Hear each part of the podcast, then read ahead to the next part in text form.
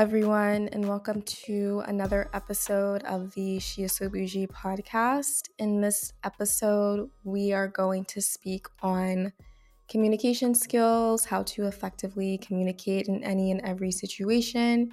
And for those of you guys who have social anxiety, I'm going to tell you ways to kind of mend this, coming from someone who did used to struggle very badly with social anxiety.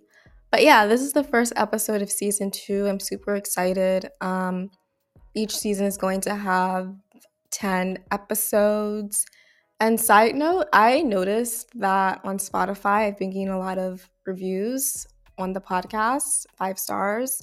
So thank you so much for leaving reviews. I've been looking on Apple Podcasts. I don't know why, because the majority of the listeners are on Spotify. But thank you so much for all of the positive reviews, and I really appreciate it. But without further ado, let's get into the episode. You know, we have to do a story time, obviously, but yeah, my communication skills were just like trash five years ago. It was terrible. I did not know how to converse with others. I portrayed myself in a very meek and quiet manner. And it happened really like during puberty age, I would say like 12, 13, 14 ish. Because during elementary school, I was like, I had no fears. Like, I. I was reckless. Like I did not, you know, because when you have social anxiety, you're essentially just scared of like everyone. But when I was in elementary school, I did not care about anyone. Like it was all about me. Um, like I did not have any care in the world. And then by middle school, I would say like seventh or eighth grade, that's when like my social anxiety just appeared out of nowhere. And I was like, yo, I am like so scared of other people. I'm so scared about what other people think. I overthink everything. I think that everyone is judging me. Like, these are the thoughts that I would have in my head. And this kind of went on until I reached around 17, 18. And I'm like, yo, like, I I need to get rid of this because this is like ruining my life. um, well, first of all, because of my social anxiety, it was really difficult for me to like establish friendships. First of all, when I would converse with others, I would never ask like questions to that other people person. I never knew how to what's the word? Open-ended questions. I don't I can't think right now, but I never knew how to like converse with others. It was always one sided when people would try to talk to me.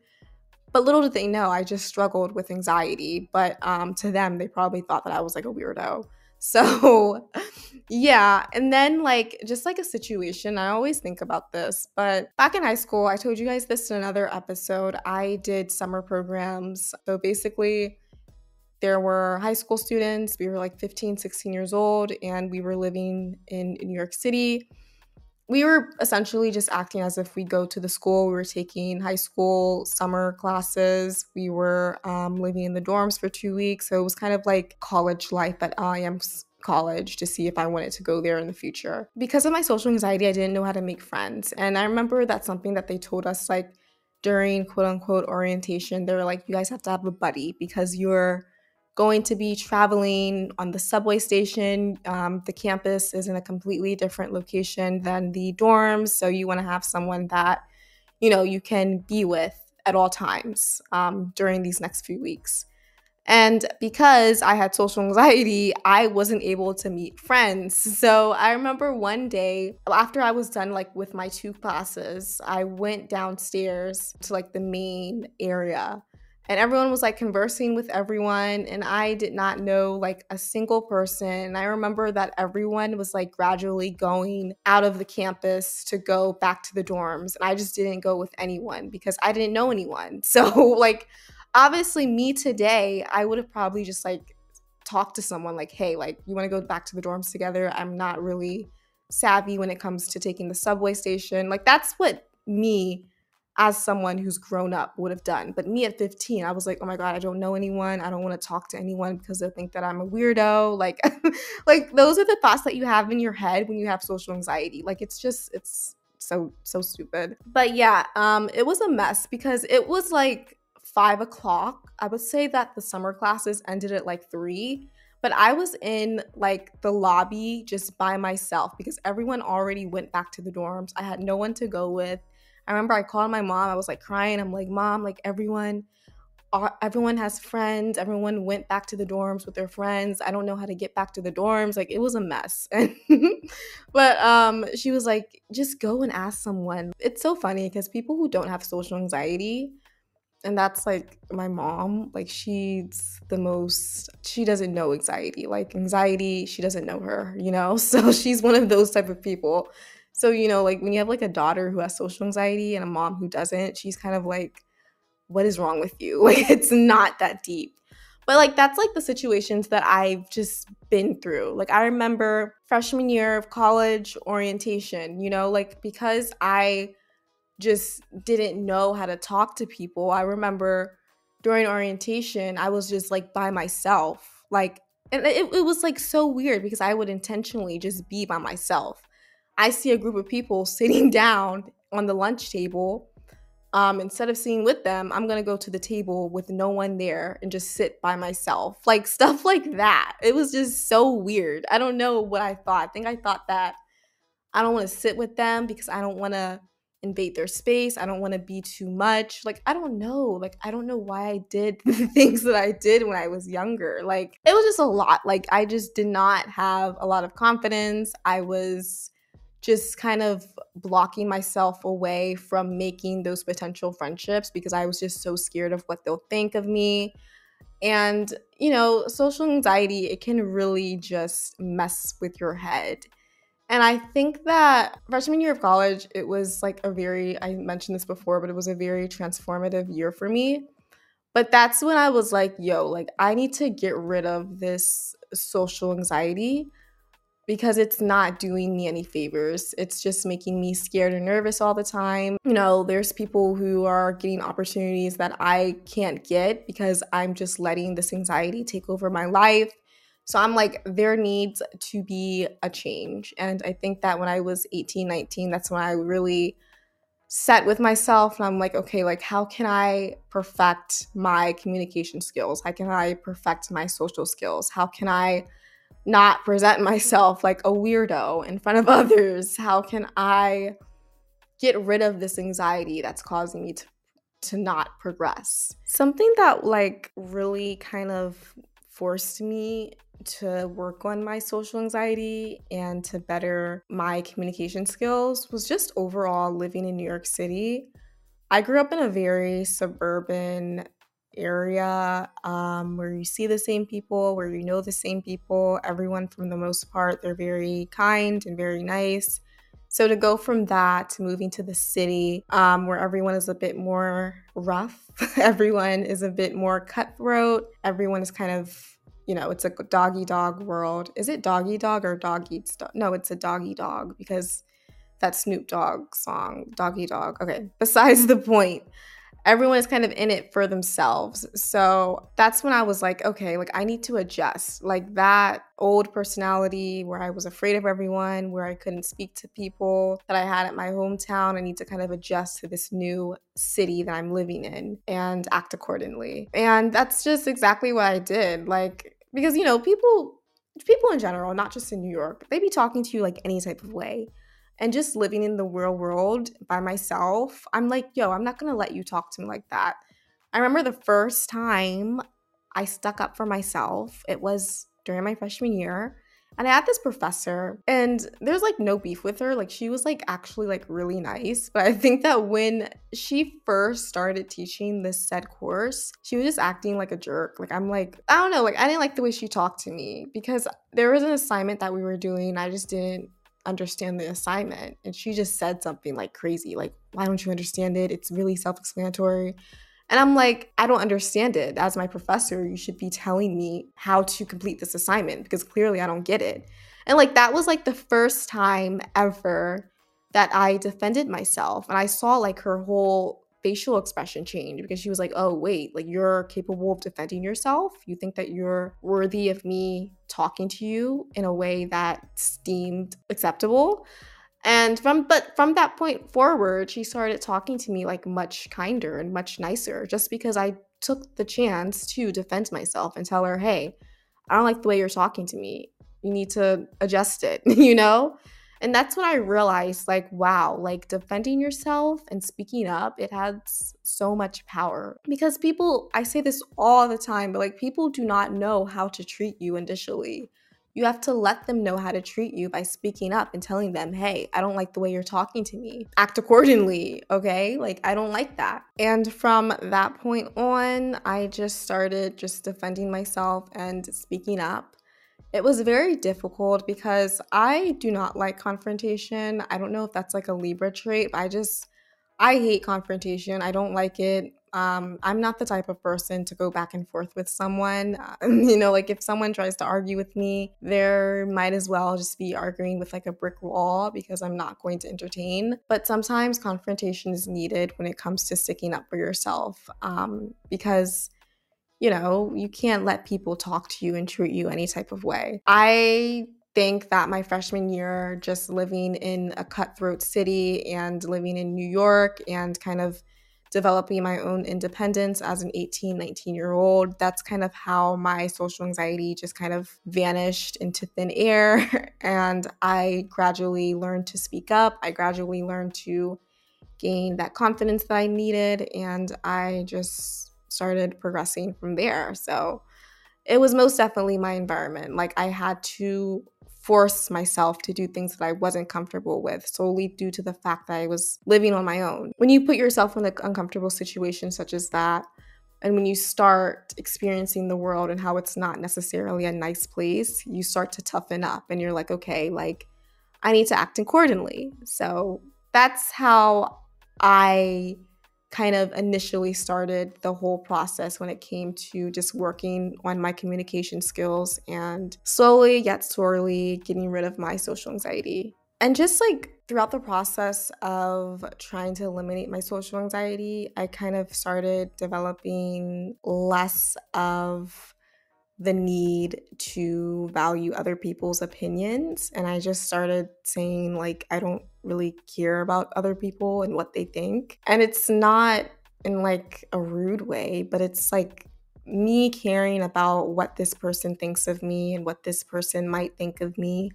It's like ruining my life. And um, yeah, this needs to end because the opinions of others does not define me. And ever since I started to have that mindset, that's when I just started to live life according to what I want and what I think. And I think that's really important when it comes to social anxiety. Like, you really can't care about other people. I don't know. I just, I don't, not, I don't care, but I don't, I like, I don't put people on a pedestal anymore. I used to. I really did. I used to put people on a pedestal, but I don't because it's like, who are you? Like, why why should I care about what your opinion about me is when I know myself and I know who I am and I know that I'm a cool person. So why should I care if you might not like me?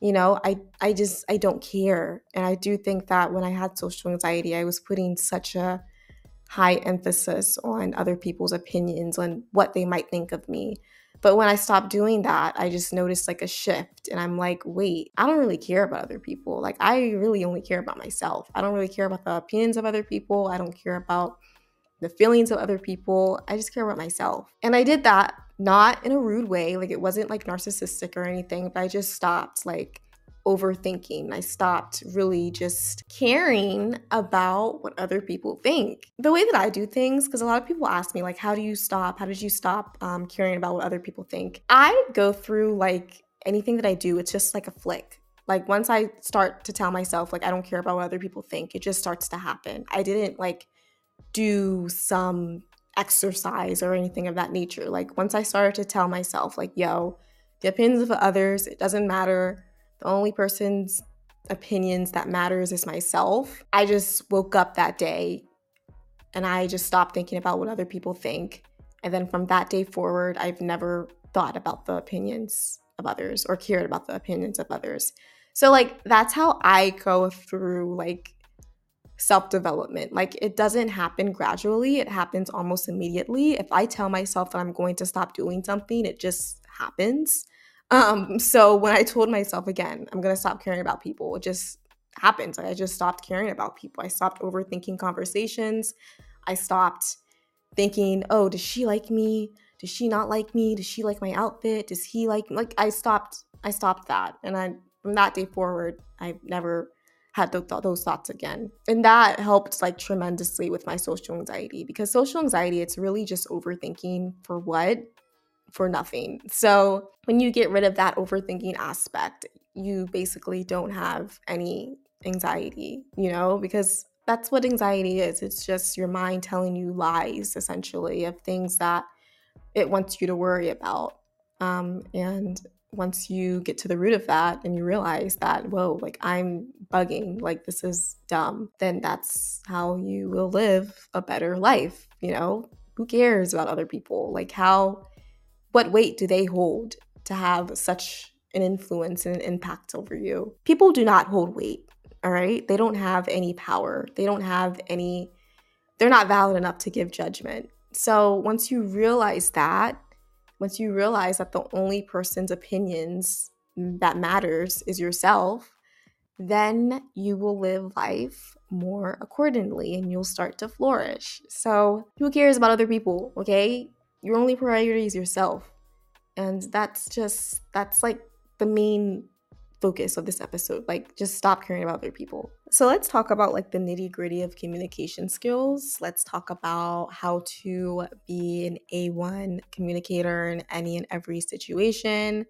Let's talk about body language. Let's talk about social skills. Let's just talk about it. The first thing that I would recommend is to really like analyze your current communication skills and what you need to work on.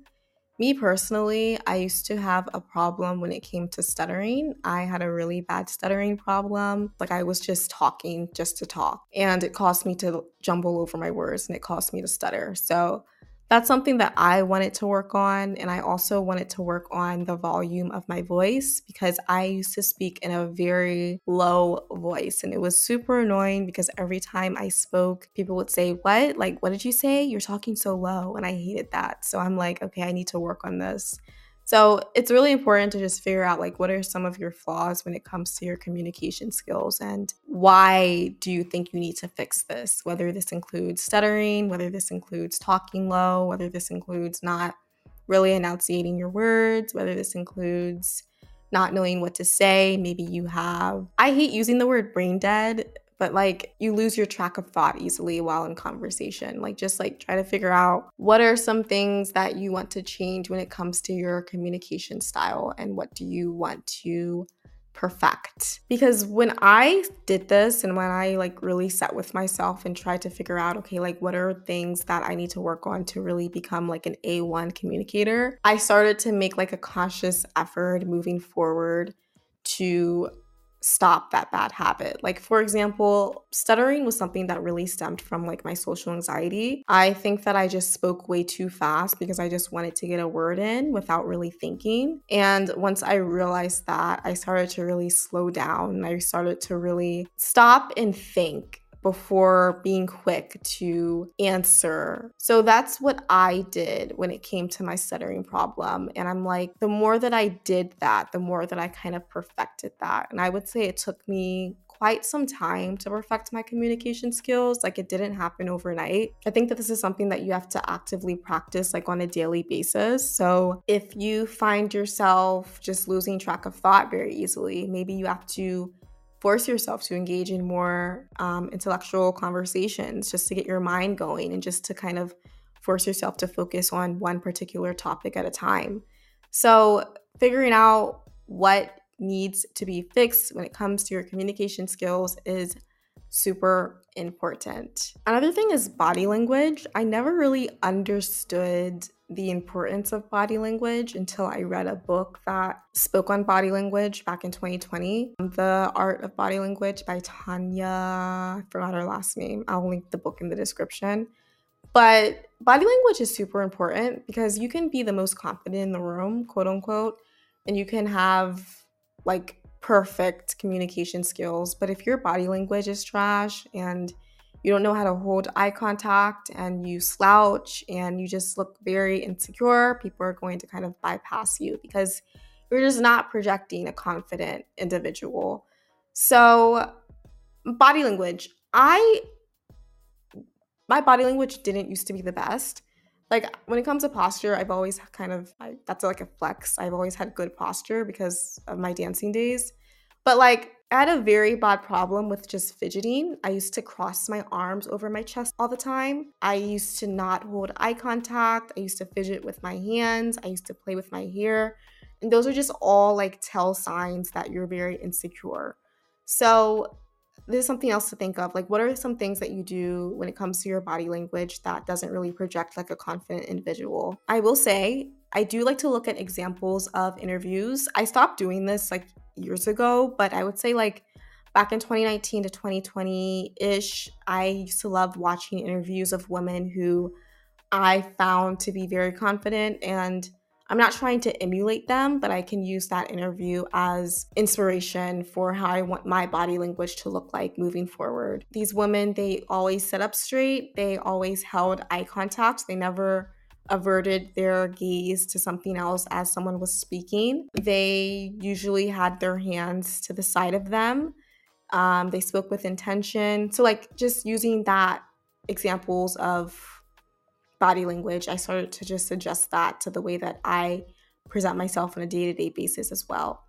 So I stopped, you know, crossing my arms over my chest because that just, I mean, it's not like a bad thing. I've seen people cross their arms over their chest and they look very confident, but it's like just put your arms to the side. It's it's okay. like that looks more appropriate and more proper. Look people in the eye. Don't be creepy. Like because it's like sometimes when you look people in the eye and when you give eye contact, it can come across as very like creepy. Like you don't want to be too weird, but you want to have like a soft glance. Like you want to, you know, nod your head as someone is speaking. Like let's say that someone is giving you advice or is giving you like instruction on how to do something.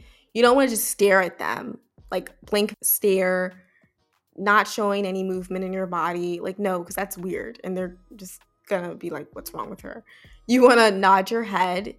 You want to say something in the midst of them telling you instruction, like, okay, got it. Okay, cool. And you just, you want to maintain eye contact because if someone's speaking with you, and especially if they're like maintaining that eye contact with you as well, you don't want to avert your gaze to like the wall. Like that just looks weird. So, really practice on eye contact and like maybe look at yourself in the mirror and just see like how your eye contact is because you don't want it to be creepy because I've I've talked to people who had like very like intense eye contact and it made me uncomfortable so just just work on that.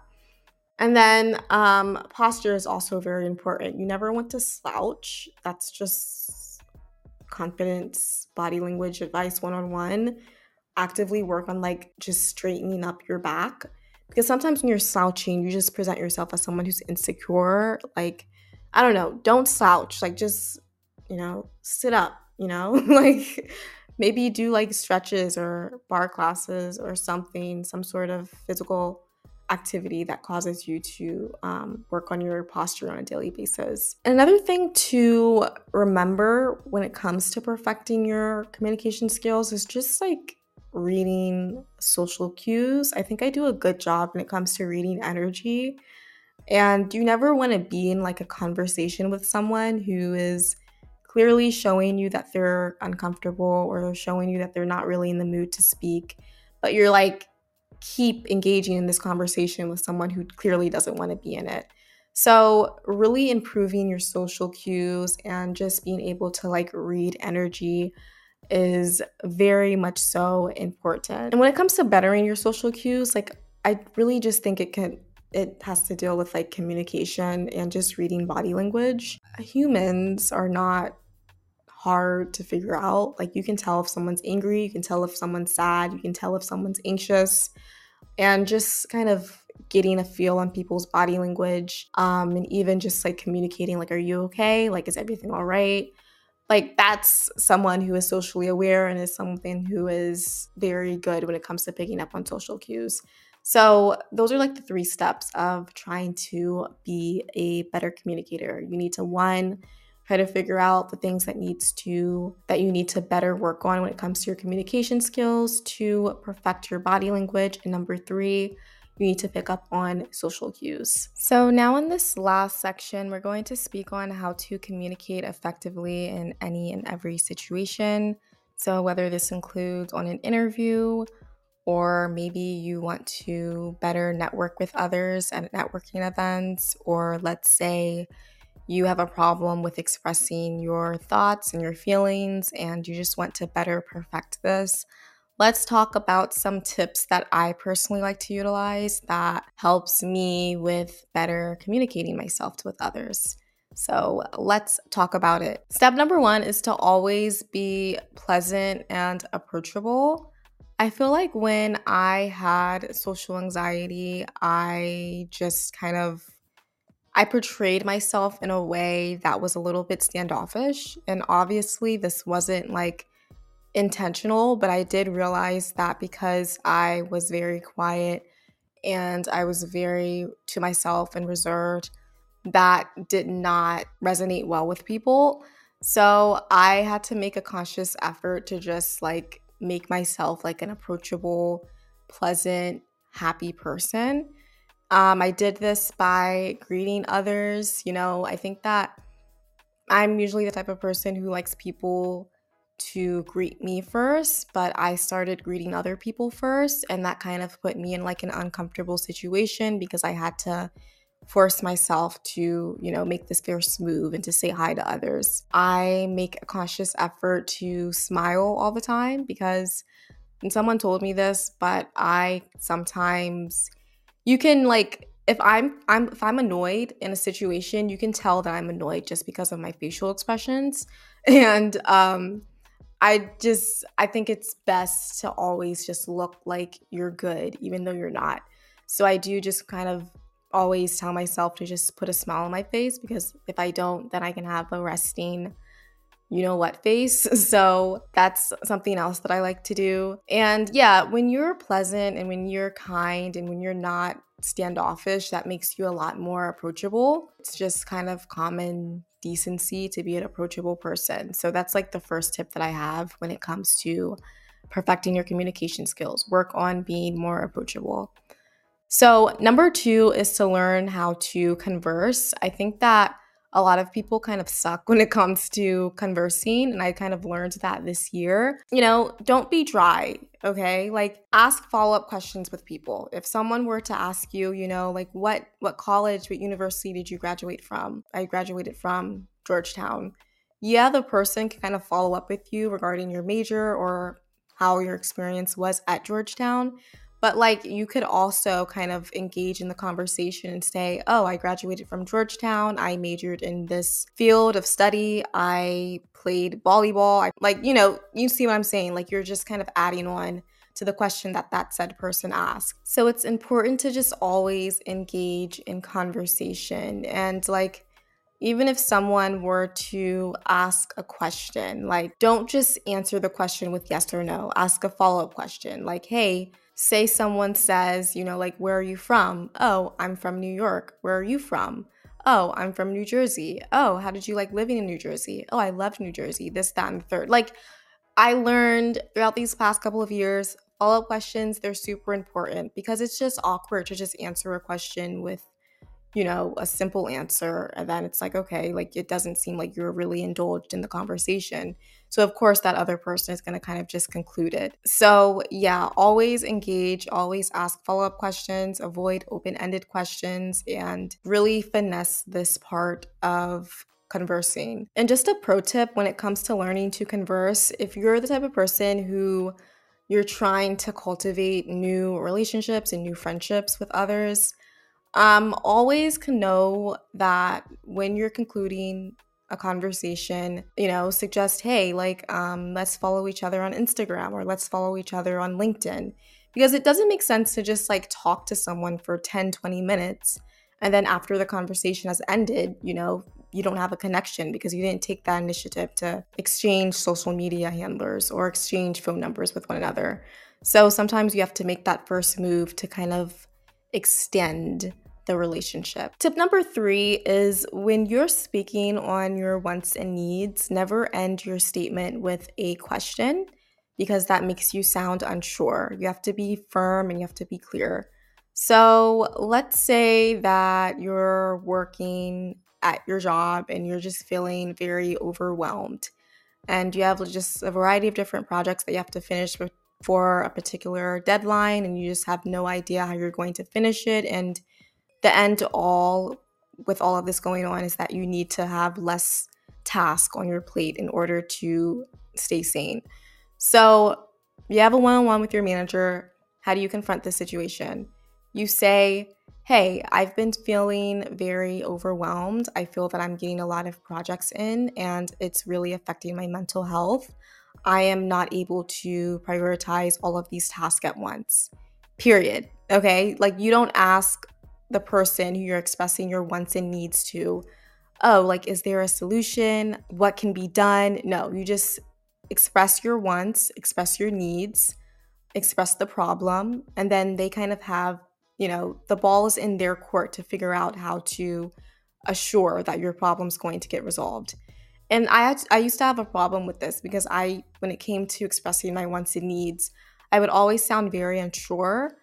And when you sound unsure when you're being in this said assertive situation, when you're expressing yourself, when you're defending yourself, you have to be firm and you have to have the type of mindset where you're like, here's my problem. You need to have a solution to this said problem. You know, like it's not, you can't be too nice when it comes to that. So, again, never end your statement with a question. Be clear, be concise, be firm when it comes to expressing your wants and needs. So, step number four in perfecting your communication skills is to always make others feel valued. I think that I do a really good job when it comes to doing this. Um, every new person that I meet, they just end up telling me their life story within the span of like a, just a couple of minutes. I like to make people feel relaxed. I like to make them feel heard and I like to make them feel valued. The more that I talk to people, the more that I realize that people just kind of like to talk about themselves, which is perfectly fine. But as someone who's kind of a bit more reserved when it comes to speaking about my personal life, I just kind of let them babble. So, and another thing is, I do like to make other people feel valued. I like to give them eye contact, of course, which was mentioned in the body language section. I like to, you know, repeat their name in the midst of conversation just to let them know that I'm hearing what they're saying. And I like to ask follow up questions and just, you know, I want it to be clear that I want to hear more of what they're telling me. So, when it comes to communicating with others, just making them feel valued, making them feel heard, it really lets them have like a great deal of respect towards you.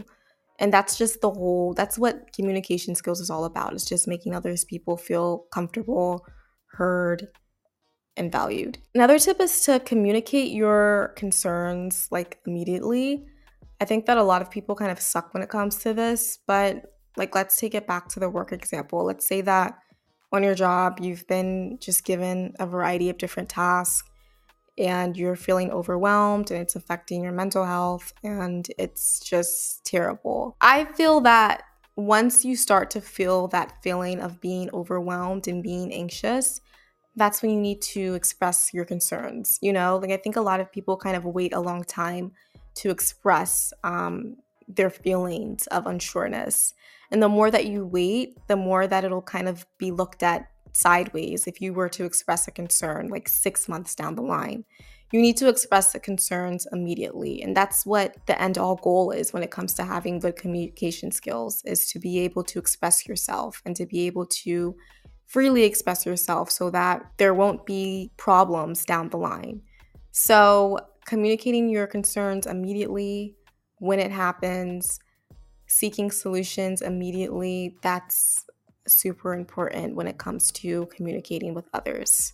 Okay, so let's get into the ask questions. Question number one Do you have any advice on making new friends? I'm in freshman year of college and it's harder than I thought meeting new people. I've tried to do study groups with other people in my class, but they don't reach back out. I've even tried just asking if everyone wants to be friends on this big group chat we have, but it hasn't gone past texting for a week and just saying hi when I see them in class. I have friends and other people I'm close with. I just want to meet new people. Many of my family and friends have said that I'm unapproachable or intimidating. I don't really see how though. I literally just mind my business and keep it pushing, but I can tell sometimes when people try to approach me, choose not to. I don't really speak unless spoken to, and I've been trying to get out of that.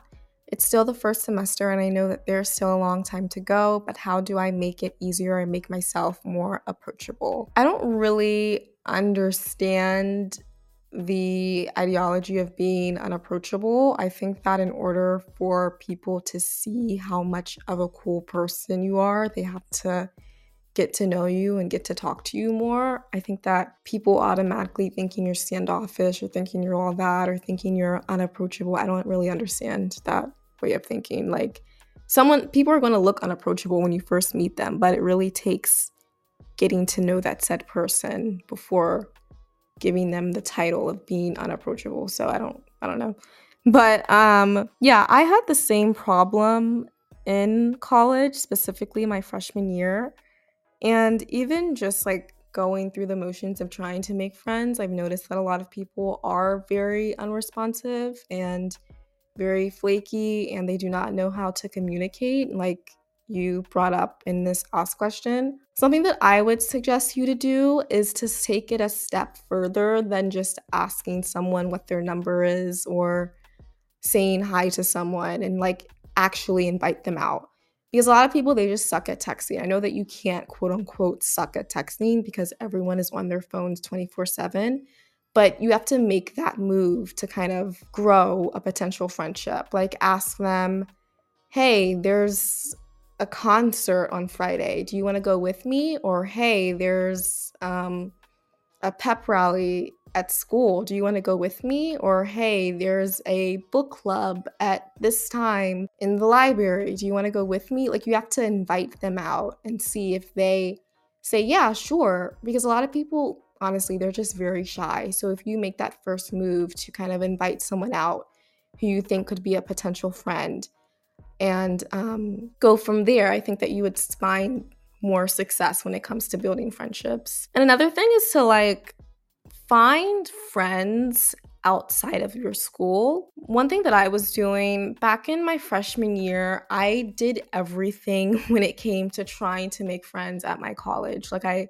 attended clubs. There was a club that was like designated to black students at my school and i remember i went to like each meeting but i just wasn't i wasn't in the clique that they had like i tried to be in the clique that they forms but i just wasn't able to i don't know i wasn't be i wasn't able to be a part of their clique. And my school was very much so like a cliquey school so everyone was a part of like a clique and a group. And if you weren't a part of it then well you know like they're not going to invite you in. So that's what made friends making very difficult. And then when I started like trying to make friends outside of my school, that's when I found the most success. So your potential friend or your potential bestie they might not attend your school you know like maybe um i know that for my instance there would be events in the city and people who attended different colleges in New York City, they would go to these events. So it wasn't just the college that I went to, it was a variety of different students from different colleges who went to these events. And that's how I kind of like made friends and mingled with people who went to NYU or people who went to FIT or people who went to Parsons. So try making friends outside of the friends who go to your school because those friends who go to your school, maybe they're not for you. So just seek friendships elsewhere. Question number two I really pray that you answer this. Okay. I'm a former new grad. It's been a year since I've been at my full time job. There's this intern who is newer, and she's been getting praised like crazy for her work, and everyone talks about how they love her. She gives an adorable vibe, and I'm the black girl, and no one really acknowledges me the same way. I do my work and I know that should be enough, but I can't help but feel jealous and like I'm not good enough. I feel that trying to be everyone's favorite and trying to be well liked in work environments and just in any situation, it doesn't even have to be work related, you're going to like quite literally kill yourself to try to be liked by others. I work to work, I don't work to get praised. I don't I mean, well yeah, but but like not in that extent. Like I don't work to be good enough for said person. I work, I try to do my best. You know, I don't overextend doing my best, but I do, you know, okay, put in work. I don't stress myself out. And, you know, I leave. And I think that that's the mindset that you need to have. Like, why are you feeling jealous because this intern is getting praise? You need to reevaluate, take a step back, and say, okay, I'm here. I'm working. I'm doing work that I feel that is good enough. And I'm validating myself. I don't need anyone else to validate me. Um, yeah, you just you just need to get out of that. Like who cares if she's getting praise? Like you're you're good. If you feel that you do good work, and you do good work. You don't need anyone else to tell you that you do good work and to praise you. So um, just chill out. Like, like it's nothing to freak out about and feel that you're not good enough about. Do good work and um, look at a job as a job that just gives you a paycheck. Question number three What do you think about the lack of positive representation of Black women in media? I feel the only way a Black actress or musician makes it, they have to go against their feminist, where, whereas in the 70s or 90s, their beauty is their biggest asset. Zendaya is the current it girl for black women, but for me personally, as a dark skinned woman in her 20s, she isn't a representation for me the way Kerry Washington was in Scandal or Viola Davis in How to Get Away with Murder. She just seems to fit the diversity quota that proves Hollywood isn't racist, but also disallows any other black actress to have their moment because she's the acceptable standard. In music, specifically rap, Sexyy Red is the it girl, but her fame perpetuates such a nasty perception of black women. In her defense, she never came out to become a role model for black women, but her music is very popular with women and men, and it's scary that the media wants that to be the international standard for black women.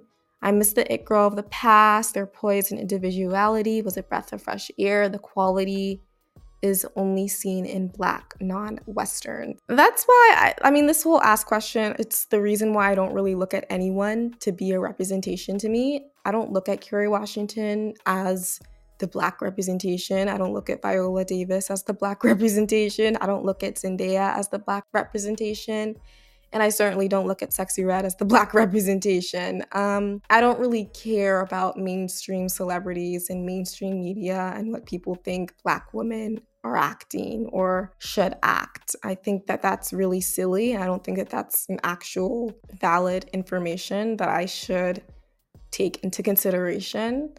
I think I will say when it comes to sexyy Red, I think that each generation had like that vulgar female rapper. Like during the 90s, it was Lil' Kim and Foxy Brown. Um, during the 2000s, it was Trina, and um, I'm missing a couple. But like every generation had that. Um, it's just it's just how it is. I don't think that she's a representation of Black women. I think that Black women outside of the internet, they don't even know who Sexyy Red is, and they certainly won't look at her to be their representation. so I don't. I don't really agree with that. And it's no hate towards her. Like I don't have a problem with her, but like it's just not um it's a different demographic that I'm not really in. You mentioned, like, I don't really consider them to be an it girl. I think that Zendaya is gorgeous, but I don't consider her to be an it girl. I don't think that there's any it girls. I don't think that anyone really personifies what an it girl is. I don't think that anyone personified it since like the 20th century. So I don't, again, idolize celebrities. I don't like to think that a celebrity is my said representation because they're not. And I live life just not really caring about that stuff. And I think that you as Black women should not care about these random celebrities who we know nothing about and looking at them as our representation. What are some songs that you have been into lately? Also, would you happen to know some artists who promotes positivity in their music that can help me in my self-transformative tra- self-transformation journey and my spirituality journey? Yeah, um, what have I been listening to? I've been listening to 444 by Justin Nozuka. I love Justin Nozuka. I think that his music is amazing. He has the voice of an angel, and I really like him as an artist. I've been listening to Paul Grant. He is like a lo-fi slash jazz. Um, I listen to a lot of lo-fi music because it just kind of relaxes me, especially when I'm like driving or just walking. I don't like to listen to music with lyrics. I don't know why. Um, but it just kind of calms me down to listen to instrumentals. But I've been listening to New Levels by Paul Grant and Future by Paul Grant. Oh, speaking of instrumentals, I really love Andre 3000's new album. I know that a lot of people are kind of on the fence because they're mad that it's not a rap album, but I'm like, okay, like he's almost 50. Like he has to evolve in his music and he's already a legend. He's created amazing music in the past, so it's time for him to do something different. But I really love um, the album that he most recently came out with, which is New Blue Sun. Um, yeah, it's amazing. It's like meditation music. Oh, side note, I saw Victoria in concert and she was literally amazing. Like, I've never been to a concert where I've like I couldn't speak after the concert. I lost my voice for like 2 days. Like I was hype, okay? Like I've been to concerts. I've been to like a bunch of concerts this year it's been to artists that I've liked, but like I've never been to a concert for an artist who I know every single song that they've come out with. Like every single song that Victoria Monet sung, I knew the lyrics word by word to it. And I just I could not record it. Like I'm so sorry. I think I only got like one video, but I'm not recording an artist. Like I'm not going to spend the duration of the concert holding up my phone to Victoria Monet concert. Like that's crazy. Um, but yeah, I loved I loved that concert. I'm gonna see Majid Jordan soon. I'm like super excited because Majid Jordan, they're like another group that I've been into since 2013, since the Good People EP. Yeah, 2013, I think. 2013, 2014 but like they never tour. I don't know, like Drake is such a weirdo. Like he never has his artist tour. Like Party Next Door, I I would pay for tickets at a Party Next Door concert like so fast because I love Party Next Door. I do. Like their music, his music, it's not the most positive. Like it's kind of it's kind of, you know, it's not like but I, I love his music, right? Like I love, oh my god, Persian rugs. Um yeah, I need to see that. I need to see him perform all of my favorite songs that I grew up in my late teen years listening to live. But yeah, I'm really excited about the Majid Jordan concert. I don't know how we're getting into the topic of concerts, but um yeah, those are some of my favorite artists and my favorite genres and my favorite songs at the moment. Do you have any shows that touch you emotionally? Either they make you laugh, reflect on life, or inspire you, need something to watch, but something good. Not really. I really watch like the same shows over and over again. I don't know why. Um I just I watch it like over and over again. I don't watch I rarely watch any new shows. Like for example, I think my top 3 shows is like Girlfriends. I love Girlfriends. Um I love Miss Toni Childs. Can we talk about that? Because I was I was rewatching Girlfriend. I rewatched Girlfriends like 70, 80 times. I'm not even kidding. I think I first started like watching because growing up, my mom, she loved girlfriends, but like I started watching girlfriends myself when I was like 18, 19. Because I remember I was a freshman in college and I was just bored. So I'm like, okay, let me let me see what girlfriends is about. But I rewatched it. Every time I rewatch Girlfriends, I never make it past season three because I just find it to be bizarre past season three. I'm like, this is dumb. Like, I love the first three seasons, and that is it. And some people, they don't watch like after Toni Childs leaves, but no, it's not that. I just find like after season three, girlfriends, it just started getting weird. I think that I read somewhere that the show it had different writers per episode so maybe per not per episode per season so maybe that's why I just couldn't connect with season three of Girlfriends. Like after um, the whole storyline of um, Maya and Darnell breaking up, and then toni she starts dating what's his name? Not Greg, because Greg, they break up in like season one. The white Jewish guy. When they start dating, and then she finds out that he's broke, and then she still stays with him. Like that, I don't know. Season one, Toni Childs would not have dated that guy in season three or four. I can't remember which season it was. But I just found Toni's growth and Toni's like end all conclusion to the show to be very unrealistic. I just I don't like the way they did Toni. I don't care. Like yeah, she was problematic, but um I just don't think that she would have married him. Todd, his name was Todd. I was calling him the white Jewish guy. His name was Todd. But um yeah, I just didn't like it. Like past season 3, season 1 amazing. I loved all the storylines. I loved the outfits. I loved season 1 of Girlfriends. Season 2 amazing, loved it. Season 3 eh, kind of decent, kind of got weird. Then season 4 I'm just like no, I can't watch this. So every time I rewatch it, I never make it past like the end of season 3. I don't even think I watched season 6 of Girlfriends. Like I just it was just whack. Um, and then I love the Boondocks. I've always loved the Boondocks. I used to always watch the Boondocks like on Adult Swim. Huey Freeman, why can't I say that name? Um, I loved Riley. I loved Granddad. I'm so sad that they're not able to do a reboot because obviously, you know, Granddad's no longer here. Um, I love a pimp named Slickback. I love Crystal, like the champagne. I loved all of the episodes. I think that um, the Boondocks, it was like, yeah, it was a funny show, but it had a lot of messages and it really showed how bizarre and crazy the world is by making it, you know, comical and funny. But um, yeah, I love the Boondocks. There needs to be more shows that's like the Boondocks. Um, I like Insecure. I did. I liked Insecure. I really did. I like Gilmore Girls. Um, yeah, I like it. First started watching Gilmore Girls in 2021. I never watched it before then. Um, but it, I love Gilmore Girls. It just gives me like a cozy vibe. I love watching it during the fall. I don't like Rory. I don't really like anyone on the show, honestly. Um, they did Lane like dirty. Like they did her terribly. Oh my god. But I still like to watch it. Like um Dean trash. What was the other guy? The other guy, you guys, that Rory was with. Um, what is his name? Come on, the bad boy. I loved him. Loved him, definitely. Like I had like a mini crush on him. um, I like Atlanta. I did. I really liked Atlanta. Um, I didn't really like the last season. I think I liked the first two seasons, and that's really it.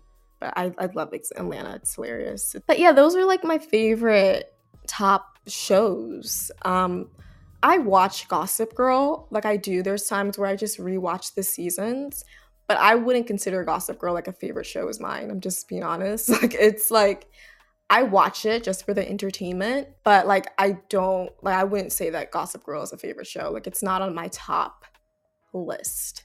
Um, you know, like I don't know. Everyone in that show is just annoying. You're now going to conclude this episode. I will be uploading another Patreon podcast episode next week um, as a courtesy to all of you guys because I don't think I was all of that active last month. So you get two podcast episodes, and we're going to be speaking on how to plan for 2024 Believe it or not, 2024 is upon us. It's in just a few weeks away. So I'm going to tell you guys some ways that I like to plan for the new year and some tips that can hopefully be beneficial to you. So stay tuned and I hope you guys enjoyed. And of course, leave a review and thank you so much for listening in.